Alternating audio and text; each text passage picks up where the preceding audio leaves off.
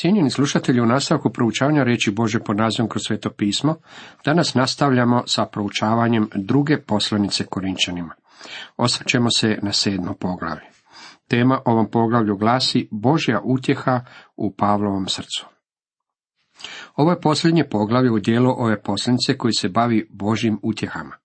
Tu se govori o Božoj utjehi u samom Pavlovom srcu, što ovo poglavlje čini vrlo osobnim i uistinu predivnim.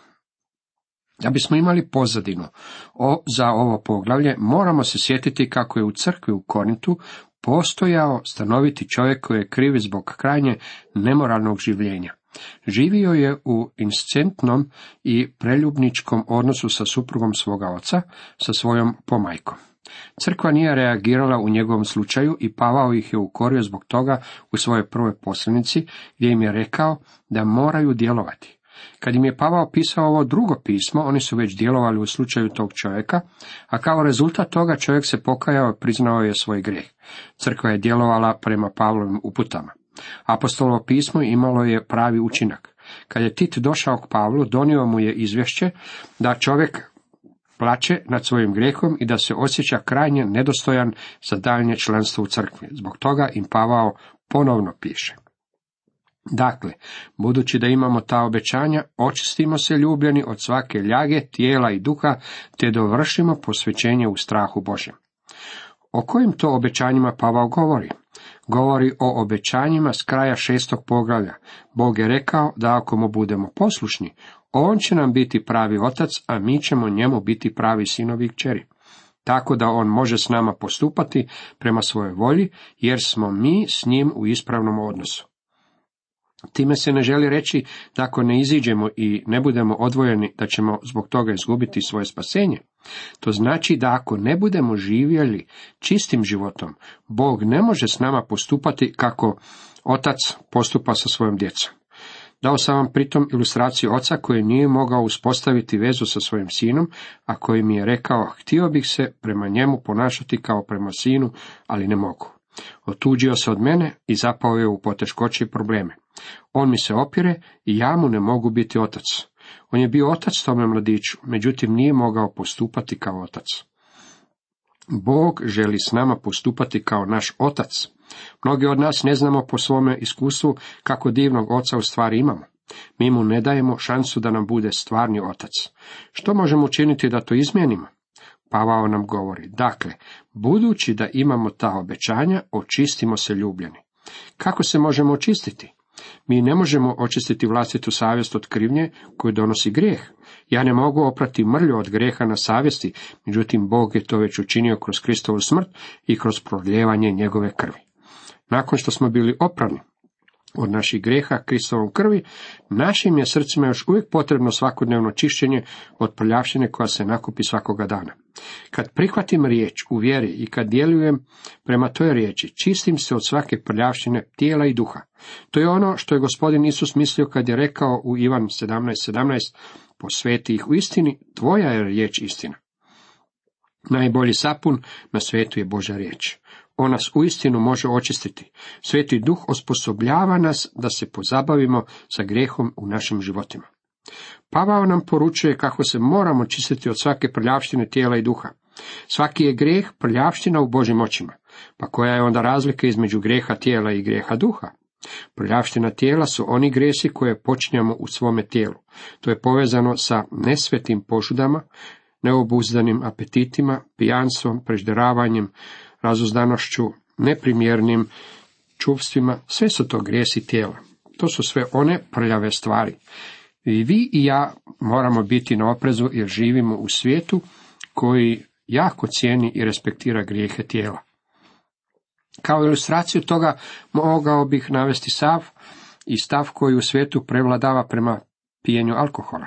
Većina ljudi u svijetu današnjice tvrdi da je pijenje alkohola u redu. Ako se osvrnemo oko sebe, vidjet ćemo mnoštvo reklama za alkoholna pića.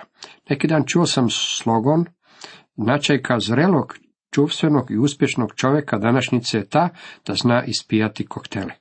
Kakva propaganda! Kakvo ispiranje mozga ljudi! Niti jedan politički diktator nije bolje napravio posao oko propagande. Financijski interesi proizvođača alkohola u velike doprinose ispiranju mozga suvremenog čovjeka. Ali pričekajte trenutak. Reklama koju sam upravo citirao nije za neku poznatu marku viskija. Bio je to plakat jedne organizacije koja se bavi liječenjem alkoholičara. Još su dodali, postoje ljudi koji jednostavno ne znaju sa svojim alkoholom. Još i kako? Postoji mnoštvo tih ljudi, njih nekoliko milijuna, a mi uredni platiše poreza plaćamo bolničke račune koje stvaraju financijski interesi proizvođača alkohola. To je jedan od primjera grijeha tijela. Što nam Biblija govori o ovome? Poslušajmo što piše u knjizi proroka Habakuka 2.15. Ja onom tko bližnjeg navodi na piće, uljeva otrov dok on pije, da bi promatrao njegovu nagost. Neka vam se Bog smilio ako u svome domu poslužujete koktele, kako biste njima naveli na kušnju svoje bližnje i opili ih. Božja riječ to osuđuje. Još jedna od ilustracija prljavštine tijela je polica s knjigama ispunjena najrazuzdanijom pornografskom literaturom koju si možete zamisliti u kojoj se veliča ljudsko tijelo i seks. U ovome krajnje popustljivom društvu Boža riječ još uvijek osuđuje grijehe tijela. Ako ćete vi kao kršćani, dragi moji prijatelji, udovoljavati požudama tijela, tada Bog ne može s vama postupati kao vaš otac. Iako ste možda vi njegov sin ili kćer, on ne može postupati s vama onako kako bi to otac učinio sa svojim sinom ili kćeri. Pavao osim grijeha tijela spominje i grijehe duha, koji su neki od tih grijeha, pa što je ogovaranjem? Dragi prijatelji, što je s podlim traćem o vašem bratu u Kristu? Postoji mnogo ljudi koji nikada ne bi uzeli u ruke pušku i povukli obarač kako bi ubili čovjeka. Međutim, vrlo rado će uzeti u ruke bodež ogovaranja i zabiti ga tom istom čovjeku u leđa kada ovaj ne bude slušao. Mnogi dragi sveti ljudi upražnjavaju takvu vrstu grijeha duha. Postoje tajni grijesi duha kao što su taština i oholost, ponos, umišljenost, bahatost, nevjera i pohlepa su grijesi duha. Postoje mnogi cveti u crkvi koji žive po mnogim zabranama, oni ne piju, ne puše i ne kartaju se.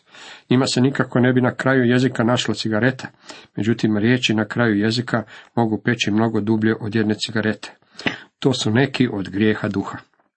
Pavao nam poručuje da bismo se trebali očistiti ljubljeni od svake ljage tijela i duha, te dovršimo posvećenje u strahu Božem.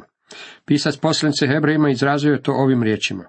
Poravnite staze za noge svoje, da se hromo ne iščaši, nego što više da ozdravi. Nastojte oko mira sa svima i oko posvećenja bez kojega nitko neće vidjeti gospodina. Hebrejima 12, 13 i 14 redak. Krist je moja pravednost. Krist je moja svetost. Problem je u tome što su moj život i njegovo savršenstvo toliko udaljeni. Bog nam poručuje da ne smijemo imati toliko veliki rascjep u svetosti. On želi da budemo sveti u našim životima. Shvatite nas, nikomu nismo nanijeli nepravde, nikoga nismo upropastili, nikoga zakinuli. Pavao ih uvjerava da on nije pokvario i oštetio još niti jednog čovjeka. Nikoga nije zakinuo, on nije dolazio k njima kako bi pokupljao dragovoljne priloge za svakovrsne projekte. Volio bih kad bi mnogi kršćani koji se bave samo tim poslom mogli reći tu istu stvar. Osjećam da odbori đakona po našim crkvama ponekad ne obavljaju svoj posao sasvim korektno. Ako netko da svoj novac za određenu svrhu, mislim da je dužnost i obveza odbora đakona da taj novac i upotrebe za tu svrhu. U takvom slučaju oni nemaju slobodu reći, ah, stavit ćemo taj novac u fond za opće potrebe. Ili mislimo da bi bilo bolje taj novac upotrebiti za otplatu kredita za izgradnju zgrade. Pavao ih je mogao uvjeravati da nije prevario još niti jednog čovjeka i da nikoga nije zakinuo. Ne govorim da sudim, da rekoh već u srcima ste našim, te umiremo i živimo zajedno. Pavao je uistinu ljubio ove kršćane svim svojim srcem. Oni su mu stalno bili u srcu i u molitvama, upućenim Bogu za njih. Veliko je moje pouzdanje u vas, u velike se vama ponosim. Pun sam utjehe, obilujem radošću uza svu nevolju našu. Tu im je rekao kako je unatoč svim svojim nevoljama, koje su ga snalazile, bio utješen njihovom vjerom i ispunjen radošću. U narednim stihovima iznosi im i razlog zbog kojeg je tome bilo tako. Doista, i kada dođemo u Makedoniju, Nikakva spokoja nije imalo tijelo naše, nego nevolje odasvud, izvana borbe, iznutra strepnje. Ali Bog, tješitelj poniznih, utješi nas dolaskom Titovim. Ne samo dolaskom njegovim, nego i utjehom kojom se utješi zbog vas, obavijesti nas o vašoj čežnji, vašem jadikovanju, vašoj žarkoj ljubavi prema meni, tako da se još većma obradovah. Doista, ako sam vas i ožalostio onom poslanicom, nije mi žao, ako mi bjaše žao, vidim uistinu da vas je ta poslanica makar i načas ožalostila.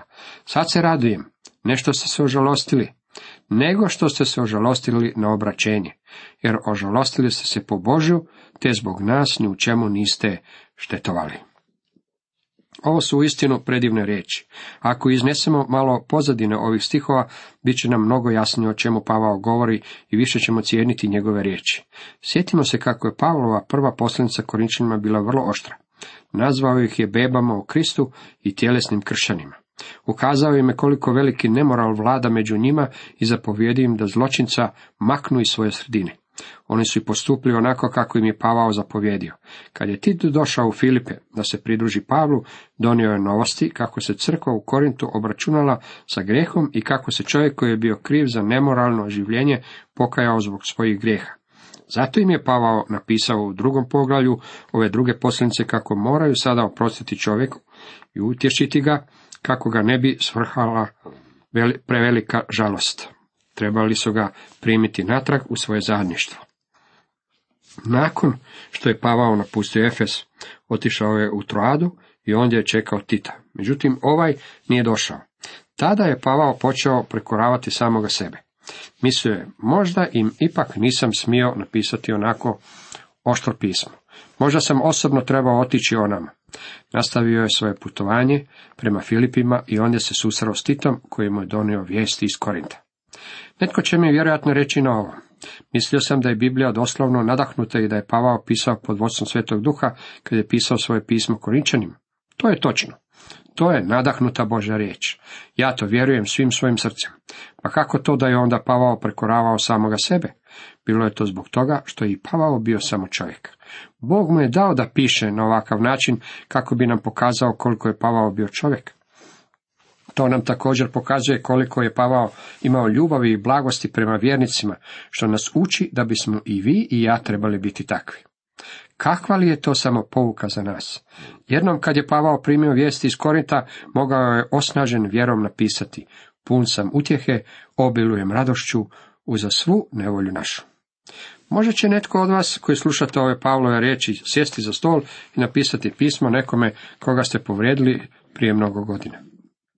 Ako imate nekoga u svome životu koga ste duboko povrijedili, napišite mu da vam je uistinu žao i da biste željeli izgladiti stvari. Znate li što ćete učiniti tome čovjeku kad mu napišete tako što? Učinit ćete ga neizmjerno radosnim. Svi mi trebali bismo se više baviti takvim stvarima. Pavao je tu vrlo osoban kad kaže doista i kada smo u Makedoniju nikakva spokoja nije imalo tijelo naše, nego nevolje odasvod, izvana borbe, iznutra strepnje. To je toliko osobno da gotovo osjećam da ne bismo smjeli niti čitati. Međutim, Bog je iskoristio jednog čovjeka da utješi apostola Pavla. Ali Bog, tješitelj poniznih, utješi nas dolaskom Titovim. I vi biste mogli pomoći nekom Božjem čovjeku i postati mu jednako tako velika utjeha. Dragi prijatelji, kad ste posljednji put posjetili svog propovjednika, stavili mu ruku na rame i rekli, brate, molim za tebe. Vidim da teško radiš i da se zalažeš za Bože stvari i samo ti želim reći da ja stojim iza tebe. On će jako cijeniti takve vaše riječi ako su iskrene. Pavao nastavlja ne samo dolaskom njegovim, nego i utjehom kojom se utješi zbog vas, obavijesti nas o vašoj čežnji, vašem jadikovanju, vašoj žarkoj ljubavi prema meni, tako da se još većma obradova. To si utješio Tita, a ti ti utješio mene. Neki dan bio sam u crkvi i jedan mi je čovjek prišao i rekao mi. Pisao mi je brat koji živi jako daleko. Rekao mi je da vas je slušao preko radija i da ako ikada sretnem tog čovjeka neka mu kažem da je moj brat prihvatio Krista kao svog osobnog spastelja. Ne znam zašto mi brat tog čovjeka nije napisao pismo i sam mi to rekao, međutim pisao je svome bratu i njegov brat To je rekao meni. Želim vam reći kako sam tim rečima bio izuzetno utješen. To mi je dalo do znanja kako je taj radio program nešto s čime svakako trebam nastaviti. Korinčani su rekli predivne stvari o Pavlu. Dragi prijatelji, nemojte okljevati reći nešto lijepo o nekom drugom. Uistinu neće vam jezik ispasti iz usta ako budete rekli nešto lijepo o nekome.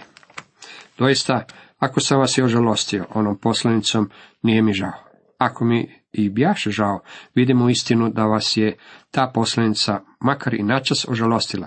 Sad se radujem, ne što ste se ožalostili, nego što ste se ožalostili na pokajanje. Vidite, proljevanje suza i pokajanje nisu dvije iste stvari. Jer ožalostili ste se po Božju, te zbog nas ni u čemu niste štetovali. Jer žalost po Božju rađa neopozivo spasonosnim obraćenjem, a žalost svjetska rađa smrću. Tu nalazimo Božju definiciju pokajanja. Pravog pokajanja. Pokajanje je promjena misli. Koliko ja znam, jedino pokajanje koje Bog traži od izgubljenih sadržano je u riječi vjeruj. Vjeruj gospodina Isa Krista. Što se događa kad netko vjeruje? Dolazi do promjene mišljenja. Dolazi do odvraćanja od nečega i okretanja nečemu. Poslušajte što je Pavao napisao Solunjanima, kako se od idola obratiste k Bogu. To je bila promjena misli. Kako je došlo do toga? Prvo su se obratili Kristu. Kad je Pavao došao k njime, nije im propovjedao protiv štovanja idola, već im je propovjedao Krista. Oni su se obratili Kristu. Međutim, oni su bili štovatelji idola. Dakle, kad su se obratili Kristu u vjeri, što se još dogodilo? Obratili su se od idola a to obraćenje od idola bilo je pokajanje. To je pokajanje nespašenih ljudi. To je pokajanje za spasenje. Ja ne znam želi li Bog da naglašavamo pokajanje nespašenim ljudima. On želi da naglašavamo Krista. Kad ljudi odgovore na Kristov poziv, tada će se obratiti od svoje stare nevjere Kristu. Međutim, ako vjernik krene u pogrešnom smjeru, ako počne živjeti grešnim životom, njemu Bog naglašava pokajanje. Kod njega treba doći do zaokreta, do pokajanja. Mnogi ljudi jednostavno proljevaju suze, što i ne mora biti pokazatelj iskrenog i pravog pokajanja. Takva vrsta žalosti je žalost ovoga svijeta i ona donose smrt. Pravo pokajanje je žalost po Božu, koja rađa neopozivo spasonosnim pokajanjem, to jest rađa pokajanjem zbog kojeg se neće zažaliti. Moj mi je otac govorio o brodovima koji su plovili rijekom Mississippi, koji su imali mali parni kotao i veliku zviždaljku na paru. Kad bi kapetan broda zazviždao dok je brod plovio uzvodno, ogromni bi brod počeo ići nizvodno, jer je kotao bio tako malen da nije mogao istodobno tjerati brod uzvodno i pogoniti zviždaljku. Danas postoje jako mnogo ljudi koji imaju veliku zviždaljku i zanemarivo mali kotao za paru. Oni proljevaju mnogo suza i prave velike scene, međutim kod njih nema pravog pokajanja. Oni proljevaju suze, međutim nastavljaju ići istim putem kojim su išli i do tada. Međutim, kod kršćana u Korintu pokajanje je bilo ono pravo. Gle, doista baš to što ste se po Božu ožalostili, kolikom gorljivošću urodi među vama, pa opravdavanjem, pa ogorčenjem, pa strahom, pa čežnjom, pa revnošću, pa kažnjavanjem, svime ste time pokazali da ste u onome nedužni. Ako sam vam dakle pisao, nisam to zbog uvreditelja, ni zbog uvrijeđenoga, nego zbog toga da vam se očituje vaša gorljivost za nas pred Bogom. To nas je utješilo, a povrh te naše utjehe još se mnogo više obradova smo zbog radosti Titove, jer svi vi okrijepiste duh njegov. Pavao ih pohvaljuje zbog činjenice što su se stvarno pokajali. Doista, ako sam mu se što vama pohvalio, ne postidjeh se, nego kao što smo po istini vama govorili, tako je istina bila i pohvala naša pred Titom. I njegovo je srce prema vama još nježnije, kad se sjeti poslušnosti svih vas, kako ga sa strahom i trepetom primiste. Radujem se što se u svemu mogu pouzdati u vas. Pavao nam je otvorio svoje srce i pokazao nam svoje najintimnije osjećaje. Pun je radosti i veselja. Utješenje, to je bila Božja utjeha u Pavlovom srcu i sadržaj ovog sedmog poglavlja. Cijenjeni slušatelji, toliko za danas.